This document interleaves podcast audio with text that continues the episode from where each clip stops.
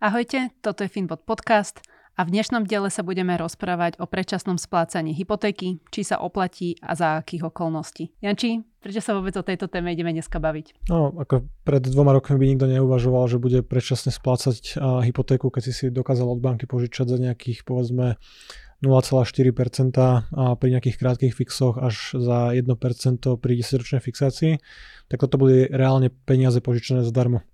A myslím si, že vtedy to vlastne vychádzalo tak, že takmer nikto nerozmýšľal nad tým, že ako predčasne vyplácať takýto lacný úver. Čiže skôr témou bolo extrémny rast zadlženosti, čiže ľudia si navyšovali hypotéky, či už na kúpu nejakej druhej, tretej nehnuteľnosti, na rekonštrukciu, prípadne navyšovali hypotéky za účelom nejakej spotreby kúpy auta. Teraz tá situácia je úplne iná. Natáčame to vlastne v maji 2023 a úrokové sadzby sú približne 4,5-násobne vyššie, čiže tie 3 a 5 ročné fixácie, ktoré sú najobľúbenejšie pre hypotekárne úvery, stoja niekde okolo 3,5-4,5%. A pri týchto číslach už aj ľudia začínajú uvažovať možno trošku viacej prirodzene, že ako sa tých úverov zbaviť predčasne, lebo tá mesačná splátka je prirodzene vyššia a tým pádom aj celkové preplatenie úveru je násobné. Ja som si pozerala tvoj zoznam pre a proti splácania hypotéky. Vyhralo proti. Proti vyhralo výrazne a preto by sme ním aj mohli začať. V prvom rade asi jednoducho matematicky sa neoplatí. Áno.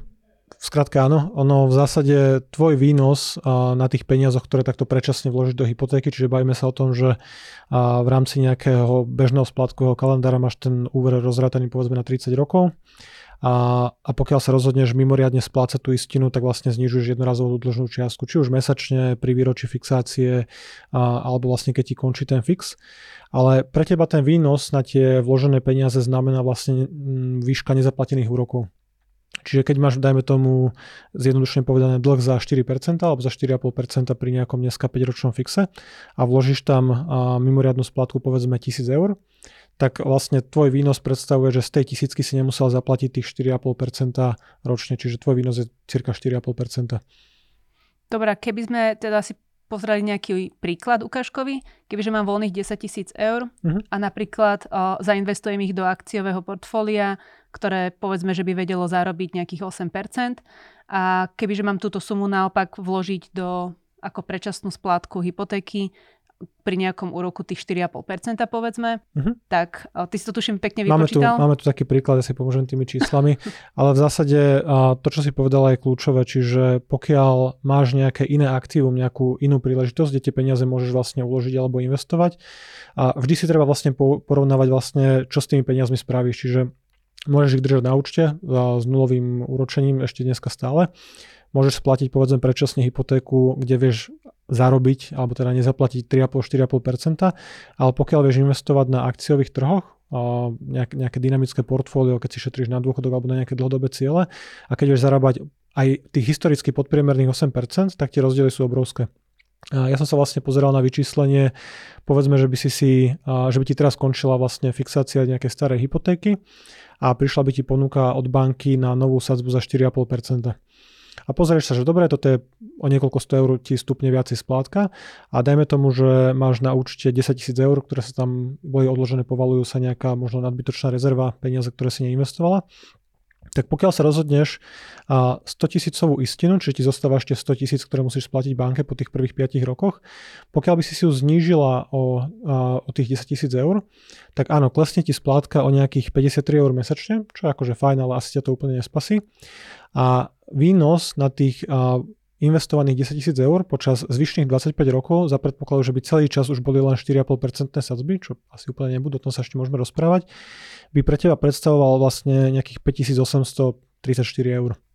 Čiže výnos na 10 000 je nezaplatené úroky vo výške 5834 eur.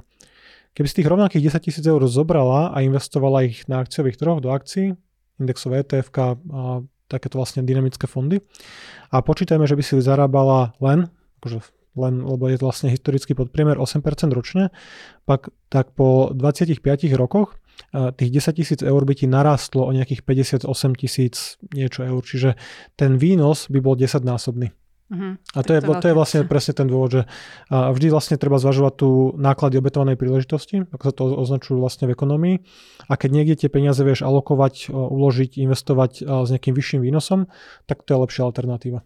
Keby niekto argumentoval s tým, že dobre, ale nie každý možno investuje 100% akciovo, že možno, že ide do nejakých konzervatívnejších investícií, ale tak... To je samozrejme pravda, len Slováci, označujeme, že Slováci sú konzervatívni investori, lebo gro majetku, väčšina majetku bežnej domácnosti je práve vo vlastnej nehnuteľnosti, alebo preferujeme vlastné bývanie, nemáme tu rozvinutý trh nájomného bývania. A peniaze, ktoré máme, tak tie desiatky miliard, ktoré sú vlastne finančný majetok slovenských domácností, sú držané na bežných účtoch. Ale ja by som povedal, že to nie je nejaká voľba, že to nie je, že bežná slovenská domácnosť si sadne a zváži si všetky alternatívy, do čoho investovať, kde uložiť peniaze a povie si, že ja som konzervatívny a nechám si ich na účte alebo idem splácať hypotéku. Že no je to skôr o tej neznalosti alebo nízkej finančnej gramotnosti. Že to nehovorím nejako vzlom, ale riešenie nie je zobrať voľné peniaze a predčasne sa zbavovať relatívne dobrých dlhov, čiže hypotéky alebo nejakého takéhoto lacného dlhu. Riešenie je zvýšiť si tú finančnú gramotnosť, naučiť sa investovať, naučiť sa o iných alternatívach a budovať efektívne majetok aj mimo tej vlastnej nehnuteľnosti. Čiže áno, máš pravdu, že domácnosti sú konzervatívne, tie peniaze neinvestujú, ale to je to, k čomu vlastne aj my chceme prispieť, že naučiť Slovákov investovať, naučiť, ako sa starať o tie peniaze, aby to jednak nesedelo na účte, alebo aby predčasne možno vyplácali relatívne lacné záväzky stále. Poďme sa pozrieť na ďalšiu nevýhodu, a to je napríklad to, že stratíš likviditu, že stratíš schopnosť tie peniaze použiť iným spôsobom. Jednoducho potrebuješ nové peniaze. Sú tam zabetonované, čiže ty keď sa rozhodneš, že tých tvojich pomyselných 10 000 eur, ktoré si povieš, že dobre, tak chcem mať mierne nižšiu splátku hypotéky a chcem trošku menej preplatiť ten úver. Keď ich pošleš raz banke na účet, tak oni sú tam akože zabetonované v zmysle, že už sa k nim nedostaneš, už nenapíšeš banke, že ja som si to rozmyslel, prišiel som o prácu, PNK, chcem začať vlastné podnikanie alebo ma prepustili z práce, môžete mi ich dať naspäť? Nie. Musíš prejsť celým tým procesom tak ako na začiatku. Ak vôbec môžeš ešte. Ak vôbec môžeš, čiže pokiaľ by si stratila prácu a potrebuješ tie peniaze ako rezervu alebo rozbiehaš podnikanie, že to pre banku nie je relevantný dôvod, aby ti tie peniaze uvoľnili, znovu potrebuješ splniť všetky kritériá, vek, príjem, zabezpečenie, čiže tak ako keď si o ten úver žiadala, čiže je to proces na niekoľko povedzme týždňov v tom lepšom scenári, alebo pokiaľ by sa zmenila tvoja životná situácia nejako výrazne, možno pokles príjmu, narodenie dieťaťa, rodičovská, materská, tak tým peniazom sa roky nemusíš dostať, lebo banka ti ich len tak nepošle. A podotkla by som, že opačne to naopak zase funguje. Kebyže máš tie peniaze zainvestované napríklad práve v tých akciách, tak vybrať ich je otázka jedného týždňa. Otázka niekoľkých dní, že vždy vlastne pri investícii hodnotíš také 3 základné parametre. Riziko, výnos, to je pomerne jasné. A likvidita. Čiže likvidita je naozaj jeden z tých najdôležitejších parametrov dobrej investície, čiže ideálne by si chcela zarábať veľa s nízkym rizikom a peniaze mať dostupné. Keď zoberieš tú svoju hotovosť a dáš ich do tej hypotéky, tak ten výnos je povedzme taký priemerný, podpriemerný, povedzme 3,5-4,5%. Riziko je nízke, lebo to máš vlastne dosiahnuté bez nejakej potreby podstúpiť riziko nejakej volatility, nejakého kolísania tej investície, ale tá likvidita je úplne nulová. Alebo teda akože veľmi komplikovaná, pokiaľ sa zmení tvoja životná situácia.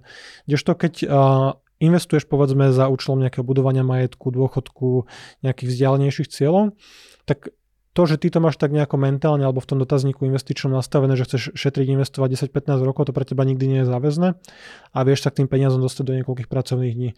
Jednoducho likvidita znamená, že dokážeš ten majetok premeniť na hotovosť a štandardne dneska ti stačí podať pokyn na výber peňazí z tvojho investičného portfólia alebo nejaký pokyn na odpredaj tých cenných papierov alebo jej časti a do niekoľkých dní máš tie peniaze na účte a vieš s nimi nakladať. Čiže tohto sa vzdávaš, pokiaľ tie peniaze pošleš na tú hypotéku.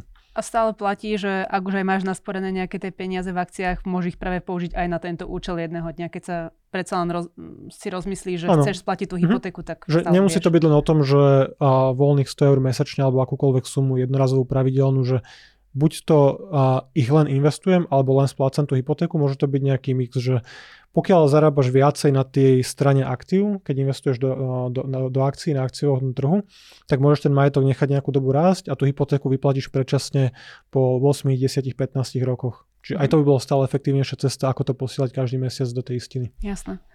Ďalší dôvod, prečo nevyplácať, je to, že už teraz Slováci gro svojho majetku držia v nehnuteľnostiach a v podstate je to taká stávka iba na jednu kartu.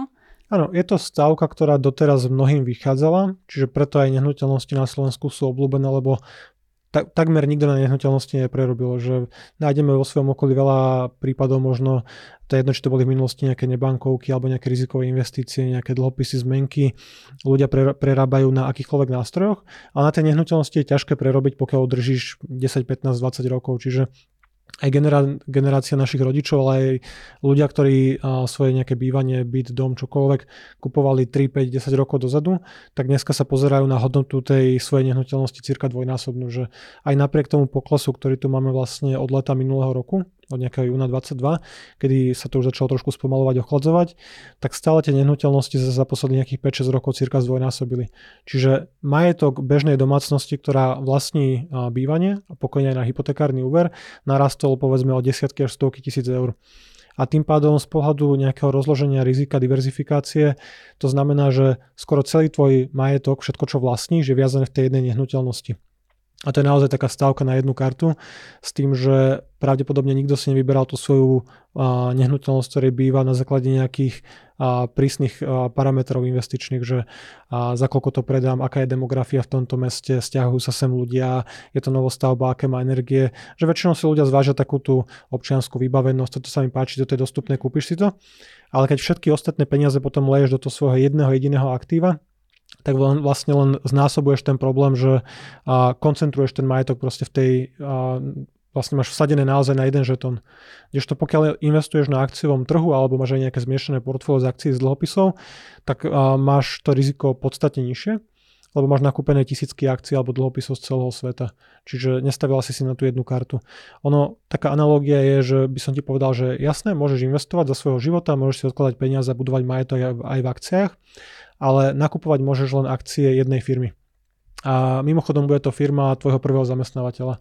Že to je také akože podobné, že proste vybral si niekde nehnuteľnosť, možno trošku náhodne, alebo to bolo maximálne, čo sme si možno v tom čase vedeli dovoliť. A celý život vkladať peniaze do tej jednej nehnuteľnosti nemusí byť dobrý nápad. Možno to bude v regióne, ktorému sa nebude tak dariť, možno sa z neho ľudia vysťahujú, postavia ti tam, neviem, fabriku, diaľnicu, čokoľvek. A proste to riziko je oveľa viac koncentrované, pokiaľ všetko to máš vlastne v tom jednom.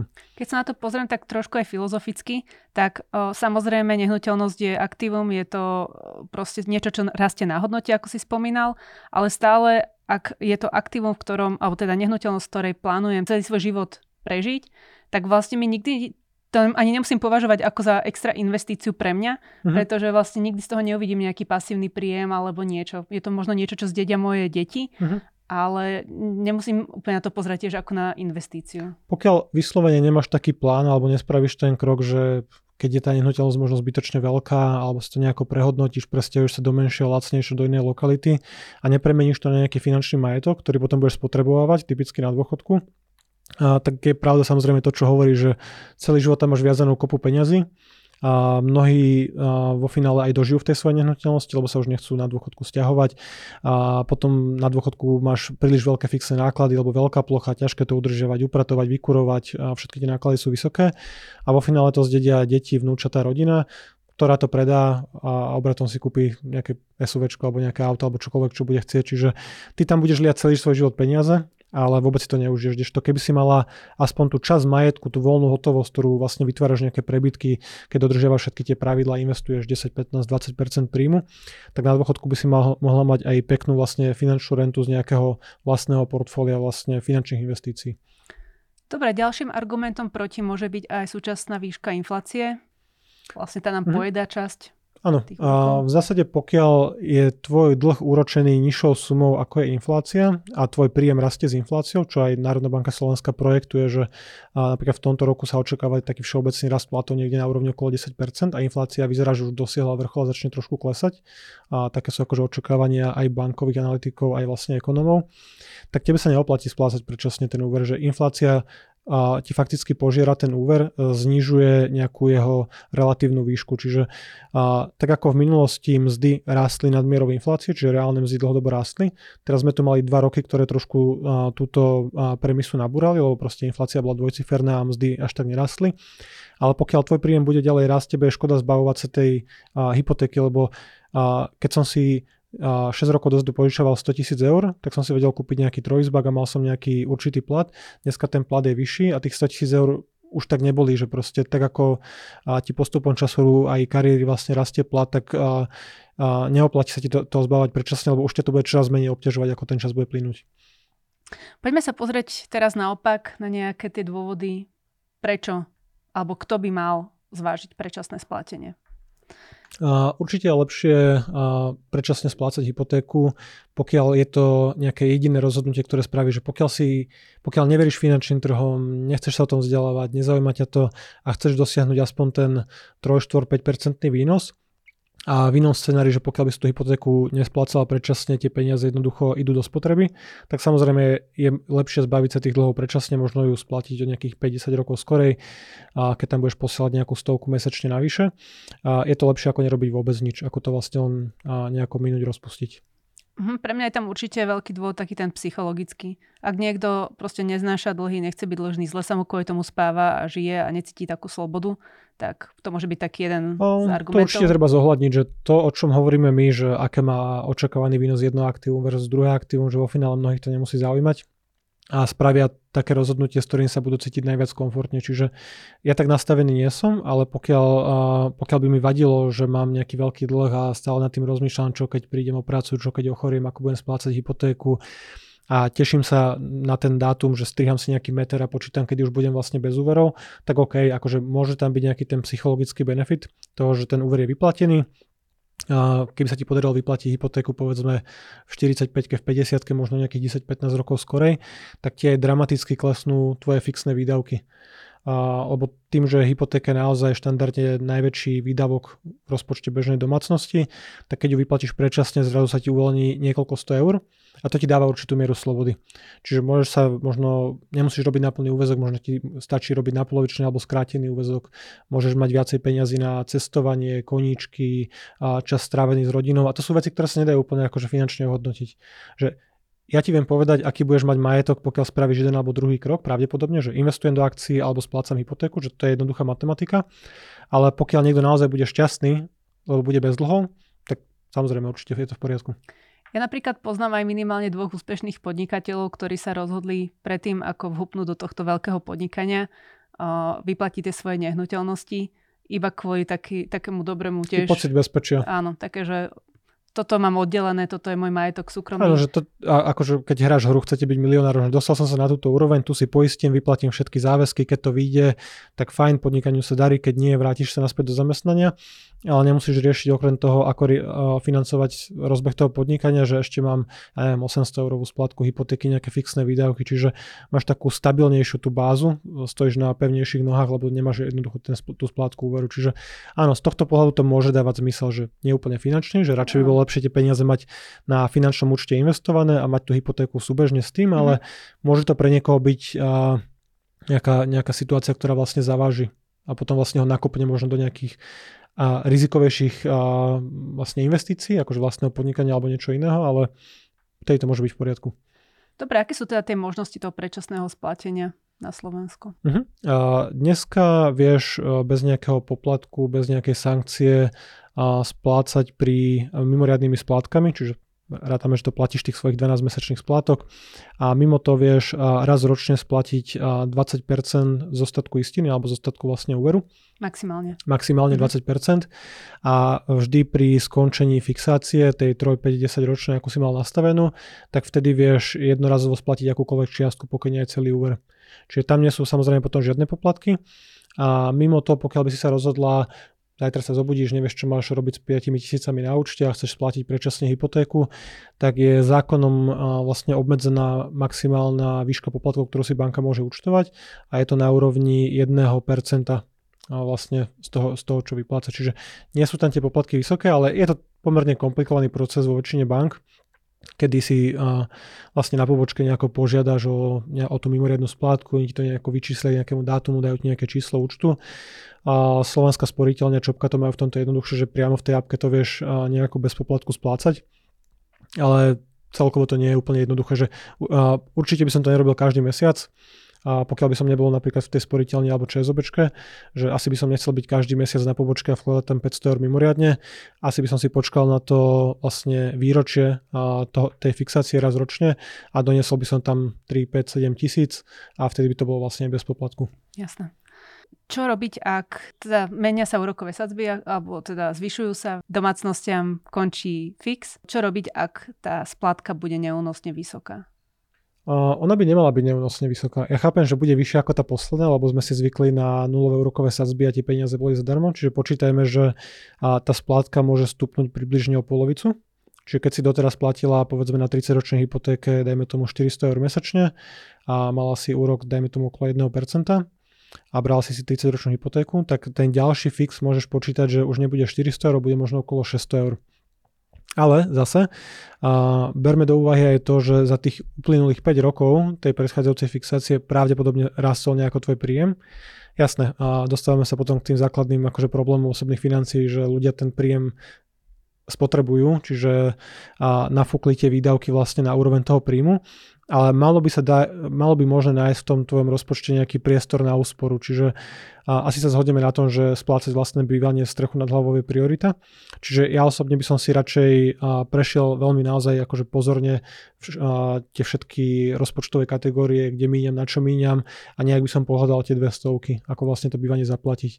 A pokiaľ ten príjem rastol a rastol nadmierou inflácie tie posledné roky a zároveň počítajme s tým, že tento rok väčšine ľudí, väčšine zamestnancom tie príjmy stupnú nejakých 10%, tak mal by existovať priestor v tom rozpočte na zaplatenie tej vyššej splátky, aj bez toho, že by si musela siahnuť po nejakej rezerve a dávať ju vlastne na nejakú predčasnú splátku mimoriadnu.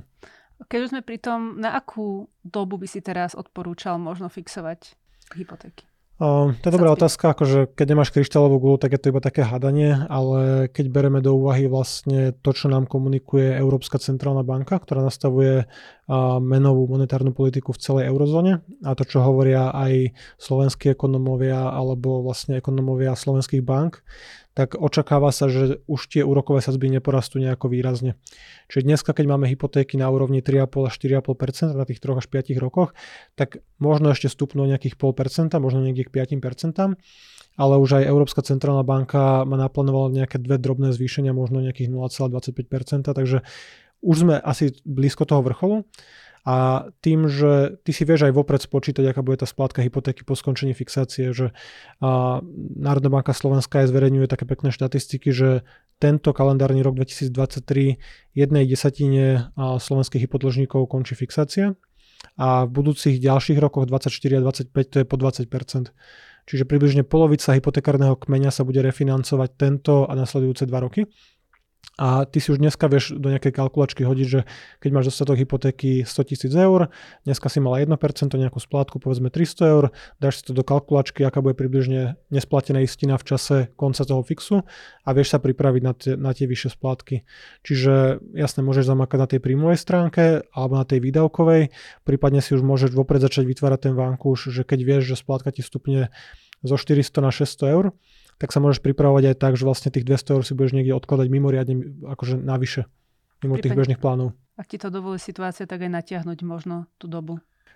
To je potom jedna z možností, že pokiaľ máš možnosť ešte ten úver znovu natiahnuť, dajme tomu na tých 30 rokov, tak to ti tiež môže pomôcť vlastne znižiť tú mesačnú splátku. Že jasne, bude tam vyššia preplatenosť, ale stále je to lepšie ako byť donútený predávať tú nehnuteľnosť, sťahovať sa alebo nebude nesplácať tú hypotéku.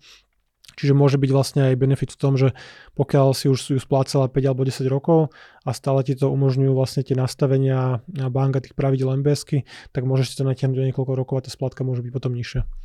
Dobre, super. Myslím, že sme to zase zhrnuli. Myslím, že áno. Takže ty neodporúčaš predčasne splácať? Akože nevidím preto dôvod, že naozaj tie benefity sú skôr psychologické. A keď by niekto povedal, že konzervatívny investor mu stačí 4%, tak si myslím, že stačí možno trošku viacej času stráviť z toho svetu a vysvetliť, že 4 a 8% je extrémny rozdiel v tom, aký budeš mať potom doživotný dôchodok, ako budeš mať 20-ročnú penziu, rentu a akú kvalitu života budeš mať neskôr. Že za mňa riešenie nie je posielať tie peniaze do konzervatívnych investícií nutne. Treba trošku sa dovzdelávať, a doštudovať a ten majetok vlastne budovať efektívnejšie. Čiže ja som v tom tábore, že nesplácať predčasne ani pri 4% alebo 5% hypotékach. Jasné. Super, tak ďakujem za tvoje odpovede. Vidíme sa, počujeme v ďalšom podcaste a ešte ak sa vám podcast páčil, tak nám dajte like, nech ho môžu vidieť viacerí ľudia. Ďakujeme. Dovidenia. Majte sa.